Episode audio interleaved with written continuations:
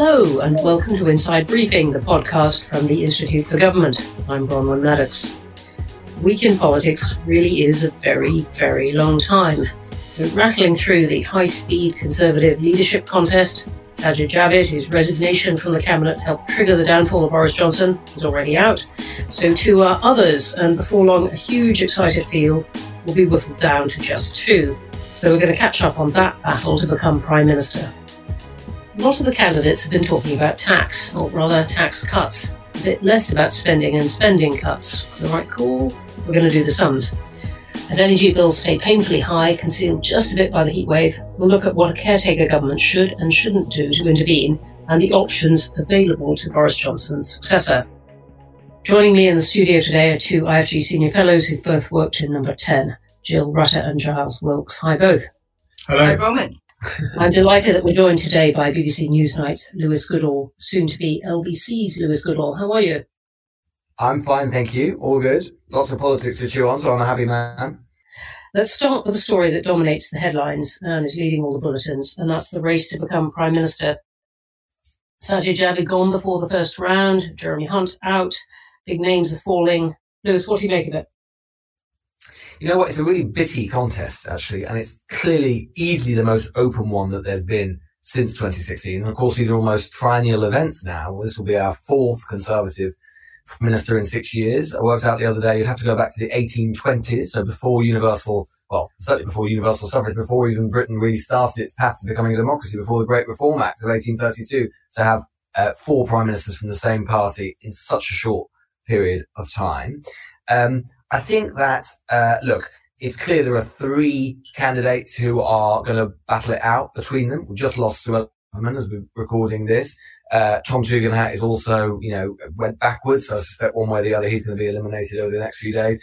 Uh, Kemi Badenoch putting in a very respectable showing, but she's on 49. She's quite a way behind. And so that leaves Sunak, Mordaunt and Truss. Mordaunt clearly the surprising one, how much momentum that she's had if you tot up the kind of votes that there are still out there, so between Badenoch, Tugendhat, and Braverman, there's clearly more votes on the right. Uh, and it feels to me like Mordaunt is, and so most of the sort of right votes are probably going to Truss. The remaining kind of party establishment, One Nation, these are very big, broad generalizations, but broad, One Nation establishment vote is going to Sunak. Mordaunt seems to be the one who is managing to pick up most votes from most camps. But it seems to me that the question of who comes first, who comes second, who comes third is still a pretty open one. And as I say, that is why, um, you know, it's all to play for and is the most open since 2016. That's a really interesting analysis because we've had this unexpected, um, you know, success of Penny Mordaunt in, in shooting ahead. Could you have seen that yeah, coming?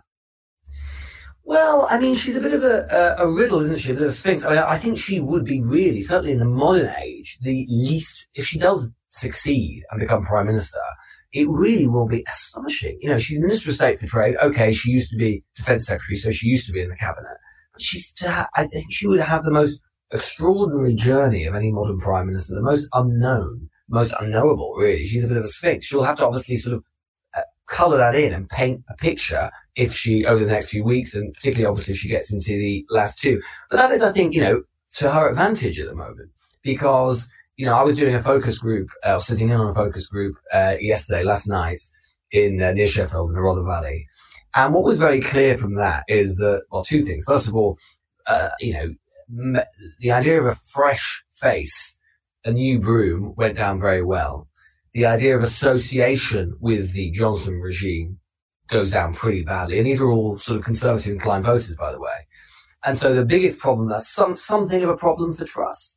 It's a really big problem for Sunak because he's easily the best known. And obviously not only is perceived to have association with Johnson, even though he did resign at the last minute, but obviously has, is all over the economic policy, yes. quite literally yes. has his face on it. And as we know, famously has his signature on it as well. So that does, I think is helping her to some extent. But of course, it also raises the prospect and possibility that when someone suddenly comes into the spotlight in a really serious way for the first time, that it can unravel quite quickly. So that I think is going to be the next sort of week, particularly this weekend Sunday papers, I'd say, will be quite important.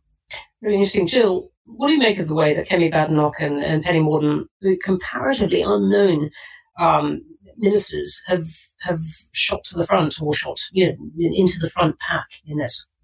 I think it's really interesting if you look back to the last leadership election not that long ago in 2019, as Lewis has just been reminding us. I think it's quite interesting how badly two of the people who actually got to the latter stages of that contest, Sajid Javid and Jeremy Hunt, did in this one, you would have thought maybe Sajid Javid had burnished his credentials rather than damaged them, but it didn't seem to work out like that. So I think there is a desperate looking around for someone very different. But I do think the Conservatives are running quite a big risk by having potentially a quite unknown and untested candidate get through to the final two.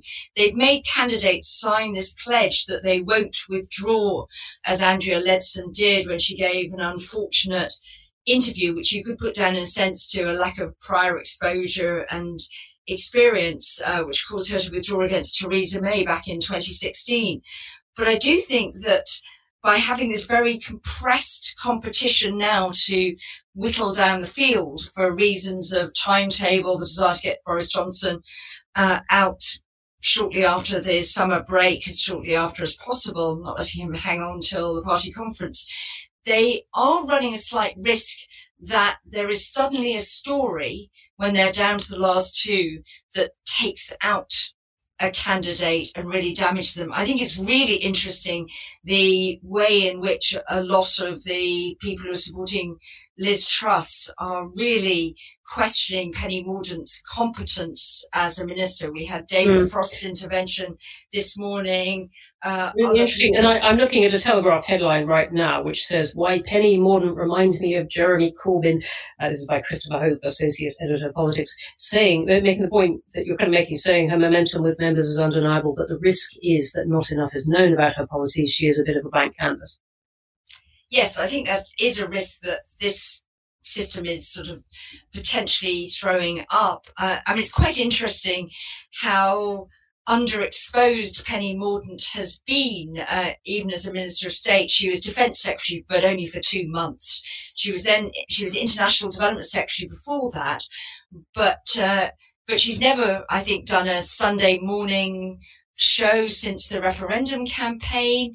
She's never at the 10 past 8 slot on the Today programme. So we really haven't had her being grilled. So quite a lot actually, I think, then rides on these debates that we're going to get over the weekend to see how people acquit themselves. But you also think, think it would be really quite handy maybe before we have the next round of the contest if the candidates could be subject to a proper forensic grilling by somebody just to see whether they're capable of withstanding that really interesting. And is it possible that it doesn't go to party members, that it gets settled by MPs? Well, it's of course technically possible in the way it works that we could have a repeat of 2016. But I think a lot of people thought that Theresa May's premiership was rather hampered by not having the endorsement of the membership and by not having to fight that campaign that she might have actually better defined what Brexit meant than just that Brexit means Brexit mantra. Um, so I think everybody's moving heaven and earth to try and present, prevent that. And as I said, I think they've actually got the candidates to sign something saying if we get into the last two, we won't withdraw. So to try and prevent that, though Boris Johnson did seem to be looking for reasons not to turn up to Prime Minister's questions next week. And one of the things he said was it always possible that a successor could emerge by acclamation but I don't think anyone's in a fight to uh, anyone in this fight is looking like giving it up anytime soon. Briefly, just on Jill's point around you know, uh, Mordaunt being so unknown, I suppose the sort of closest example that I can think of of someone emerging like this was David Cameron in 2005. You know, yes, he was the party's shadow educa- uh, education spokesperson at the time. He'd been deeply involved in conservative politics for many years, but in terms of his exposure to the public was pretty much completely unknown. Um, but of course, the difference is is that David Cameron was only auditioning to be leader of the opposition, which meant that in terms of policy and all of the things he might think about this, that, and the other, and budgets and so on, yes, people could talk about it theoretically, but he could get away with just saying, well, look, an election's four or five years away. Um, you know, this is broadly what I'm thinking about this, that, and the other, but didn't have to provide, you know, direct answers about and decisions about things very quickly or give an indication of what they would do. Whoever wins this is going to be prime minister and is going to be prime minister in a period of deep crisis, both on the foreign policy and domestic mm. fronts. And mm. that is why, you know, as Jill says, there is a risk of someone potentially unraveling quite quickly under the white heat of, you know, what is going to be a very fierce contest and a very set of fierce decisions that really both the party and public are going to be expected from them. Yeah, really important point. Um, Giles, what are we learning about how these people might govern? Well, so far I share the concern there that, in particular, I do not want to see another candidate who evades direct interview quite as effectively as Boris Johnson used to. I mean, can you remember way back? He was interviewed by Eddie Mair when Eddie Mair was standing in for Andrew Marr, I think.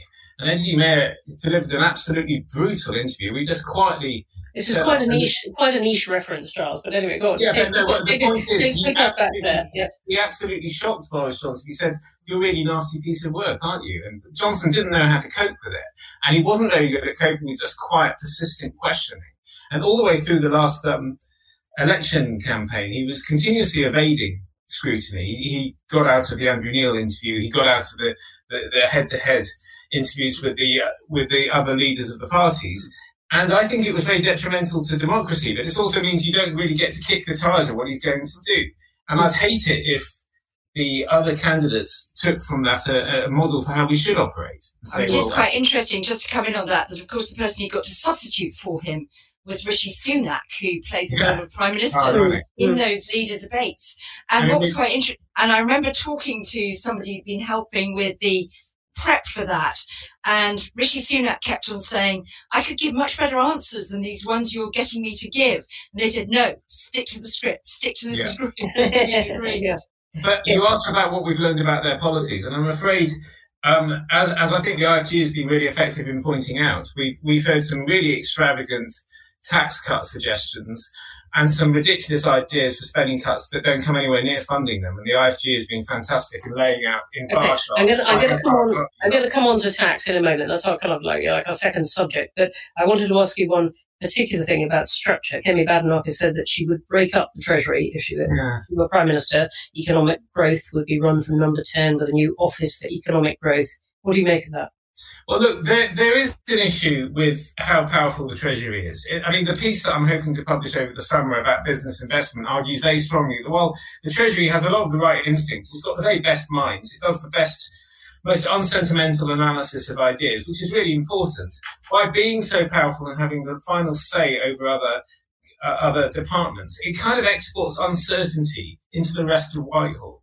So other places cannot produce strategies that have any kind of endurability or consistency in the business mind, which means nobody can really invest with confidence. Now, so what, it, what this means is there needs to be a more even balanced relationship between the two. The Treasury, in a sense, needs to share the burden of making business investment rise with the rest of Whitehall. Now, does that mean setting up another power structure under a prime minister? I'm less convinced about that. For me, it means there might be just two big, opaque, centralizing structures in Whitehall that people have to lobby and people are getting orders from. It might be actually more chaotic. So I, I, I agree that Treasury power is a problem. I'm not wholly convinced that making a super economy for growth sitting under the prime minister, who's the most political of everyone and therefore likely to be quite volatile himself, is necessarily the answer. I just think we should think harder about the institution structures and rules that we have in Whitehall that make mm. it so hard for everybody else to have any certainty about what policies they're going to have with mm. the Treasury sitting over them. Thank you. It's such a long-standing debate, though, isn't it, Giles? I mean, you know, yeah. I mean, this has been, been, talked about. I mean, since the Department of Economic Affairs was set up by yeah. Harold Wilson, George Brown. I mean, it just never ever seems ultimately. And Blair toyed with the idea of breaking up yeah. the Treasury as well. I mean, it just yeah, never I, ever really seems to get resolved or move significantly. Yeah, it doesn't seem to move. Yes, I think Jeremy Heywood was uh, given the job of coming up with an ultra secret memo for Blair around 2004 to see should we take this off Brown, and then he, he obviously bossed That went well. Yes, yeah, but you're right. It always, it always comes back, and it came back a lot during austerity times because people say, "Why is the mean old treasury not allowing me the money to spend on things that yeah. would be great?" So yeah, I don't think it will ever go away. Lewis, some candidates have refused to rule out appointing Boris Johnson to their cabinets. Do you think that's really a possibility? Well, and it would be very unusual. I suppose the last time it would happen was when Alec Douglas Home became Foreign Secretary um, after being Prime Minister. Um, I mean, I, I, I can't imagine that when they actually become Prime Minister and they realise that the whole point of their becoming Prime Minister, one of the things they're going to have to do is convince the public that not only after 12 years and they're asking for, in effect, a fifth term when the time comes, that they're a fresh face and got fresh ideas and distance themselves after, you know, from a prime minister who, you know, let's face it, has resigned in scandal. Some would say in disgrace, which is pretty unusual for a prime minister to do. I can't quite imagine the message they necessarily want to send to the country is to appoint the guy who, uh, you know, has left in those circumstances, not least because, let's be honest, I mean, wouldn't you be rather suspicious about having Boris Johnson in a position of you know, significant power very close to you. I think that they might be more comfortable, frankly, if, as expected, he leaves the House of Commons either before mm. the next election or at the next election. Mm. And you've been doing lots of, of polls and talking to people and, and, so on. Whoever wins will get a poll bounce of sorts. What do you think the prospects are of a snap election? Oh, goodness gracious. I can't imagine that they will be that high for two reasons. One, I think, well, for three reasons actually. One, we all know that the autumn and winter is going to be very, very difficult economically. And I think that they would know that they would really struggle to justify to the country why they needed to be an election at this time. I suppose they could say, I need my own mandate, but I find that difficult to, to mm. envisage. And I think that the poll bounce probably be there, but will it be significant enough? Mm. It's going to have to be significant just to get back to parity with Labour. Um, do they think that as well that um, there's, there, there is the folk memory of Theresa May and 2017. That is, you know, not long ago, although it feels particularly eons ago. But I just think that that will also just linger along in memories. And then I think thirdly, look, look I think the Tory party has, as just going back to what I've said before, you know, and I felt it in a, a focus group yesterday, there was a real weariness in the country. You talk to voters, real weariness about permanent sense of crisis, yes. endless crisis. And I think that the Tory party has now got an answer. It likes to portray itself as the party of stability and firm governments and all this sort of stuff you know, it's got a bit of an answer, a, you know, question to answer about whether that is the case anymore. And I think injecting an election into it just would, you know, play very badly. That so puts it very well, whether it's contributing to the sense of crisis.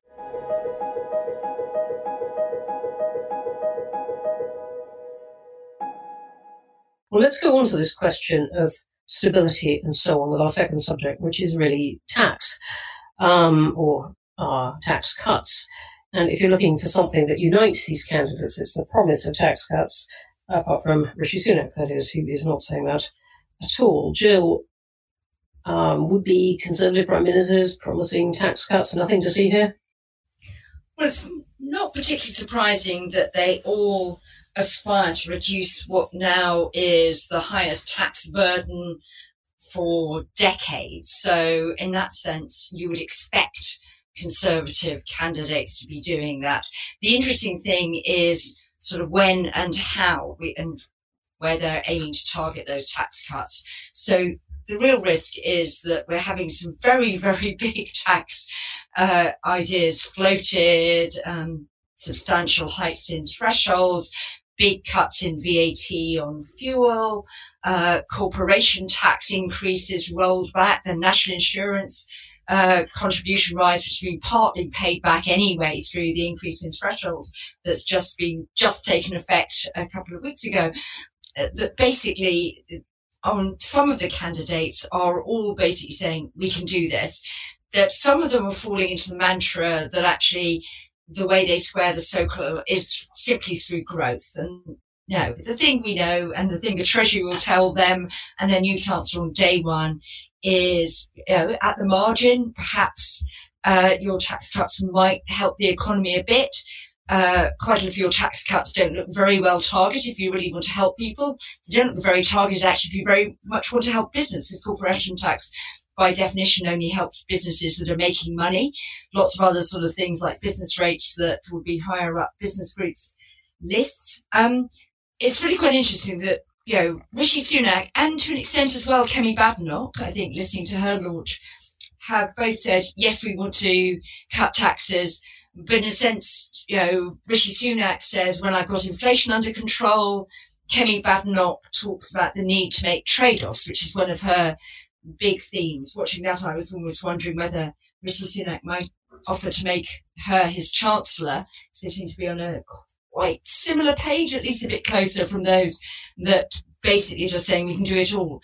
And then there's the big question of what on earth they're going to do about spending to do that. And that's where I mm. think we hear even less realism because you have big hikes in defence spending and no realistic suggestions of taking big, you know, cuts to the big budgets, Yeah. health, education, and welfare. I mean, pensions, things like that. That's where the big money is if you really want to make very substantial cuts. George Osborne was arguing on the television the other night that um, it, was- the really difficult decisions were on spending, not so much on tax. Giles, what do you make of all these pledges? Well, I think they, they're terrible in multiple ways. I think, in particular, they're just very tone deaf towards the state the economy's in right now. It's remarkable that, you know, the Conservative, one of the most famous sort of episodes in Conservative mythology is when they came in in 1979 and realized that now is the time for tough medicine, and in particular, tough anti inflationary medicine, which means you can't hide from the message that inflation is sending you, which is we're trying to you know, get too much out of our economy. We can't just keep pumping and spending, as in fact Jim Callaghan had said several years before. And so it needs to be reduced. And right now they're saying, no, let's sort of add 30 or 40 billion in because that's that's good for growth. Now, and these are the people who've often been warning us that we're returning to the 70s if we're not so careful. And got, we, we can't afford to do this, that, or the other because getting spending getting out of control is a terrible risk to the country. So I think it's um it's quite dismaying that they're not even thinking about this. I'm not I mean, it's it's remarkable that on the whole, this hasn't been an issue for ages. Inflation's been under control. The one moment they get to show real conservative principles, which are that you have to think about sound money, one candidate out of eleven takes that route. So I think it's I think it's quite extraordinary, quite regardless from the fact that I think public services are in a very difficult state. They haven't all been uprated for inflation, so they're taking real terms cuts. We've got hmm. strikes going on. We've got very difficult public sector pay awards to deal with. We have a, an NHS that is strike coming up against waves of COVID. And, and, and so it seems to me absolutely terrible fairy tale um, economics. And I'm surprised Rishi Sunak hasn't done better with this and turning around and say, what, what, what planet are you guys all on? Yeah, William Hague wrote in the Times that Thatcher would not be cutting taxes now. Is this a sign of how far the Conservative Party's moved or how the Conservative Party misunderstands one of the giants of its history? I think it's partly a reflection of learning the wrong lessons of Johnson, which is you can get away with saying stuff and doing stuff. And if the consequences are a little bit further down the line, we'll, we'll be able to cope with that. In other words, conservatives normally think the chickens come home to roost really quickly, and it's better to get the kudos for being responsible. And Johnson seemed to get away with doing things that he realised he'd have to sort of U-turn on very, very quickly. Most famously, the so-called oven-ready Northern Ireland deal. And so they thought, well, you can get away with stuff. So what if what I'm saying is going to be condemned by the Institute for Government or the Institute for Fiscal Studies or William Hague? There doesn't seem to be a cost to that. Um, so I don't think it's necessarily not learning lessons. I don't think it's the case that if we manage to organise a big seminar explaining how money growth leads to inflation and doesn't make anyone better off, they go, oh, sorry. I think I really ought to stop this. They, they, they, They're just being cynical, in other words. Yeah, Jill, what do these tax cuts mean for net zero, levelling up, these big promises under Boris Johnson? Well, it's very interesting. There seems to be uh, sort of some question marks about the extent of the commitment to net zero under any new leader. I think most people think that whatever his flaws, Boris Johnson was probably uh, more committed than any of the potential candidates here. So we might see a bit of rowing back there. That's in a sense really difficult news. I think two of the candidates suggested delaying the target when they were asked about this by Chris Skidmore, one of the pro net zero uh, conservative backbenchers last night at one of the private hustings, uh, because actually net zero largely depends on a massive private investment rather than public investment. So putting question marks over what we're going to do when is very unhelpful for businesses looking to invest on leveling up, I think it's really interesting. Uh, there's a sort of pledge going round for um, from the northern group of MPs uh, to try and get uh, candidates to pledge to continue leveling up. Oh, there's another big Boris Johnson flagship, potentially with a question mark over it. And you know, some of them have signed up to it. One commitment is to have a minister for the north in the cabinet, fine, and create new cabinet jobs. Um, but there's one to say, you know, we will equalise levels of spending across the country. Um, and one of Boris Johnson's bit of cakeism was to try to say that actually it wasn't zero sum. More for some areas of the country didn't mean less for any other. So that seems to be a potentially have a very big price tag on it too if you don't want to make some really mm. difficult decisions for seats that, you know, places, things like the Tiverton Honiton by election, Chesham and Amersham suggest might be a bit vulnerable. So I think there's some Southern MPs looking a bit askance at those sorts of commitments. So I think the real thing is we're not going to emerge from this with anything at all coherent and potentially if people feel that they're hooked on things with very big price tags, some very, very difficult moments for uh, in the autumn as you know department after department, official after official troops in to hopefully tell ministers that they really have got to make some difficult decisions because it's just not as easy as they presented. The difficulty, of course, then is that that turns into uh, yet more frustration with the civil service, and you know they and go round and round again. Lewis, what do you make of this? Are we into now politics of hard choices after some years of cakeism, or does it really just go on promises and promises that are incoherent, as Jill has said? I, I think I, I think Jill's put her finger on it. I think that this is what we're going to encounter, and whoever wins is going to uh, is going to have to grapple with one of the ways in which Boris Johnson's premiership and legacy is going to loom very long, in the sense that Boris Johnson, of all people, was very, very good at making, of squaring political circles, of squaring political contradictions. And he could sort of gel it together. He wasn't necessarily good at realizing it in terms of policy outcomes. In fact, in many cases, he wasn't. But what he was good at is making the politics work. At least at the time he was prime minister, it may have caught up with him in the end. But none of these candidates have anything like that level of political skill. And so what they're having to now try and do is effectively grapple with that legacy and try and make sense of it, try to inject some coherence into it. And they're simply not able to do so. I think one thing you can say is though, is, is I think one of the things that I have been struck by is the extent to which leveling up has um, has sort of faded very, very, very quickly.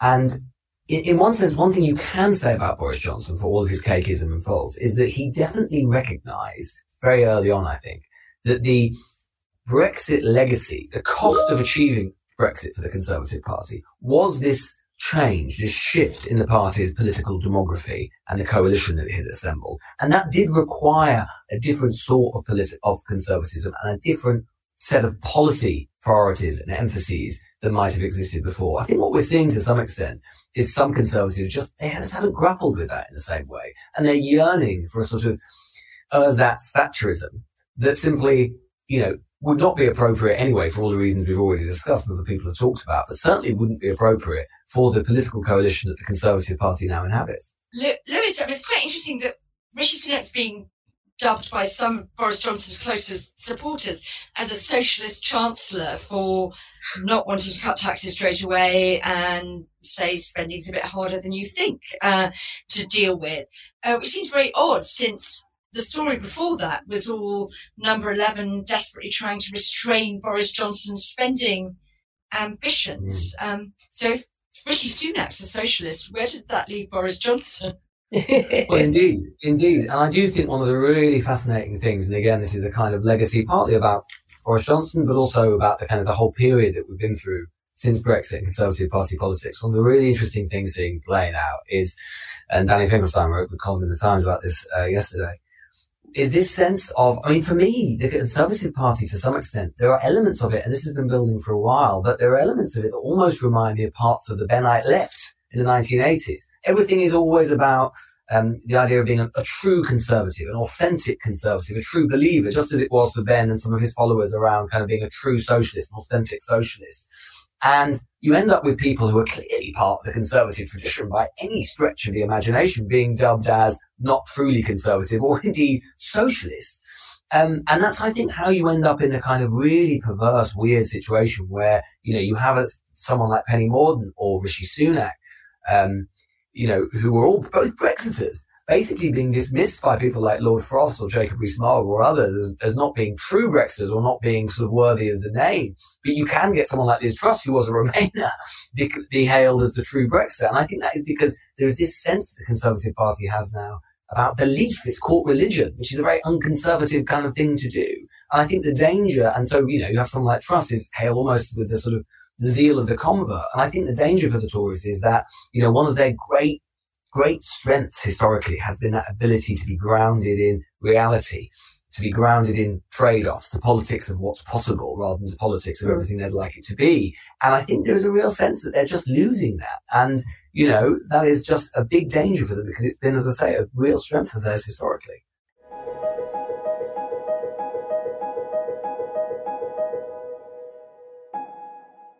Lewis, let's use that as a chance to talk about one of the really hard choices, definitely grounded in reality, and that's energy bills. And it's going to dominate uh, what the next Prime Minister does. It may yet cause some big headaches in the last days of this caretaker administration. We're joined now by our colleague, Olly Bartrum, who's been writing about this for the IFG. Hi, Ollie. Hi, Bronwen. Thank you. Thank you for what, you, you, what you've been writing. And for this discussion, perhaps you can kick us off. And you, have been writing that it's not likely, but not impossible, that Russian gas is cut off. So, how bad could this get? Yes, so um, gas has been a sort of point of uh, contention, particularly amongst EU leaders, since the invasion kicked off. We've had sort of a group of EU countries who are very keen to uh, stop buying Russian gas as an escalation of sanctions, uh, but some, notably Germany, arguing against. However, uh, Nord Stream, which is the pipeline that goes from Russia to Germany, is currently out of action due to maintenance, and the Germans are very concerned they won't turn it back on again. So gas could feasibly get cut off in the next few weeks or further down the line as sanctions escalate. Now, for the UK, there are sort of two effects. One, which is possible but not likely, is that the UK faces physical shortages of both gas and electricity. Now that's if we can't secure gas from other places, so Norway, the global LNG market. So, you know, the lights could go off in the UK, uh, but that, that's a sort of unlikely, really downside scenario. What will certainly happen if Russia cuts off gas to the EU is that prices will skyrocket. The OBR think they'll go to three times their current record breaking levels. That will put inflation into double digits well into next year. We'll have quite a significant recession. Um, and finally, a real impact will be felt in European politics. Um, so it could potentially be very, very, very divisive as EU governments seek to ration scarce supplies of gas between them. Um, so it could be a real mess this winter. Real mess. Uh, th- these are big numbers you're talking about, threefold increase and so on. So those are the known unknowns, to paraphrase Donald Rumsfeld. Can you take us through the known knowns, the, the timetable of price rises and the Ofgem announcements? Yes, sure. So uh, the last sort of uh, change we had in the cap came through in April. Um, and then the next change will happen in October. But we'll get the announcement in August, a few weeks before the new prime minister comes in. Now, at the May package, the government thought that the price cap in October, based on what had happened so far, would go up from £2,000 a year to £2,800 a year an absolutely huge increase. And that is why Sunak intervened with that very large package. However, since then, they've gone up even more. So we now expect that October cap to be 3.2 thousand pounds a year, which is 400 pounds more than Sunak expected uh, back in May. Now, if we have disruption to Russian gas trade, prices could go up even further. So we could be in for a real shock in October and then another real shock in April next year where they're likely to go up again. Giles, these are huge numbers, and the Treasury have to do something about this. Yeah, I mean, I, to give you some context, I, I was in Downing Street proposing and getting through the um, the price cap, or rather, it was in the Tory manifesto. We, we we got it through to show that Theresa May could still deliver on her promises. And these are numbers that are just quite beyond anything we ever imagined by such a long way. We used to worry about the moment when maybe the prices will have to go up by 150 pounds and it will look like a political decision to put energy bills up. We never conceived of 500 pounds, let alone 500, then another thousand, then was quite beyond anything that the government will ever have planned out. So, yeah, I think the Treasury, well, it does need to act. I mean, whether it can absorb all of it without sending the damaging signal that, you know, this is now something that we can just socialize is a really difficult question. I mean, in particular, Treasury officials will be arguing back strongly that you need people to still be witnessing these energy prices in order to be taking all the actions to cut down on their energy use. The, the market mechanism still needs to work. So ideally, if we were just writing from an IFG perspective, we would say you need to raise benefits for the really vulnerable, for the people who are going to be tipped into absolute poverty and distress by these rises, but not necessarily stop the energy prices going up because we need everybody to stop and think, wow, insulation is such a good idea right now. Turn down the thermostat. All of those decisions need to happen as well. But yeah, I don't, I don't think they could ignore it at all. And I don't think the current leadership debate has come anywhere near addressing what this will be like in October. I completely agree. Jill, what can a caretaker government, which Boris Johnson is, do with all this happening, you know, as, as it's sitting there? Well, it, uh, the rule that they signed up to last week that the cabinet announced was that they weren't going to make any big decisions. I think, as Olly said, we've actually had, and actually, I think the payment's going to benefit recipients even as we speak. They should be appearing in people's bank accounts. So we've had the sort of start of the cushioning packages coming through. So I think, in a sense, because we should have a new prime minister on the 5th of September, uh, this could be something where you know, first cabinet, uh, very early on, they will have to think: Do we need to do more? Do we need to go a bit further than uh, than we did? But as Olly said, the real sort of thing to play for is the price cap to come if we get this further dramatic increase in the sort of scenarios. And one of the things that would be really, really interesting would be would a change of prime minister lead to uh, British government's more willing to talk about the demand side and not just talk about the supply side. Uh, we had an energy supply security strategy, but that's very long-term solutions. It didn't offer anything very significant in the short term. In contrast to Europe, our ministers have been extraordinarily reluctant to talk about any demand or any suggestion. You know, Giles was mentioning things like turning the thermostat down, optimizing boiler flow, uh, you know, maybe people are doing that themselves. They, you see reports in the paper, you know, people are not driving quite so much. People are getting out on their bikes. People are doing X, Y, Z. We've obviously got the heat wave at the moment, so it's not very present of mind. But I think it'd be very interesting to see if, you know, a different prime minister confronting what is potentially a much, an even more difficult situation is prepared to send out slightly more difficult messages. But I think the timing is just about working with the caretakerism, though, if we'd gone for a very extended contest into sort of mid October or whatever, I think that would have been difficult. What does the next Prime Minister make of it? Well, it's clearly going to be uh, one of the very first political priorities. And uh, go back to our earlier discussion, you know, it is inconceivable to me that both of the candidates, whoever gets through to the last two, will not be forced to, at the very least, give a very firm indication as to what extra support they think might be possible. Uh, obviously, with Sunak, you know, again, this is why he gets keeps getting bogged down. He was already in charge of this effectively while he was chancellor, so it's politically difficult for him. On the demand side point, I think it's really interesting. I suppose my sort of instant reaction to that is I just don't think, Jill, that there is a possibility that you know if anyone really starts talking about that, we've already talked about the possible return to the 1970s and industrial unrest, whatever, that all the comparisons start to be made straight away with Ted Heath and the three-day week and uh, you know that just becomes that sort of again just looms large for any potential sort of prime minister. So I just think, I mean, as soon as they start getting into that sort of territory, I mean, one can imagine just how dangerous that could be for them. You can stop before the three-day week, and you can. There are other options, and uh, do things. But I do think the sort of spectre of Patrick Jenkin, uh, for those that are old enough to remember him telling people to clean their teeth in uh, in the dark and stuff like that does loom. And one reason why ministers are so reticent about this whole agenda.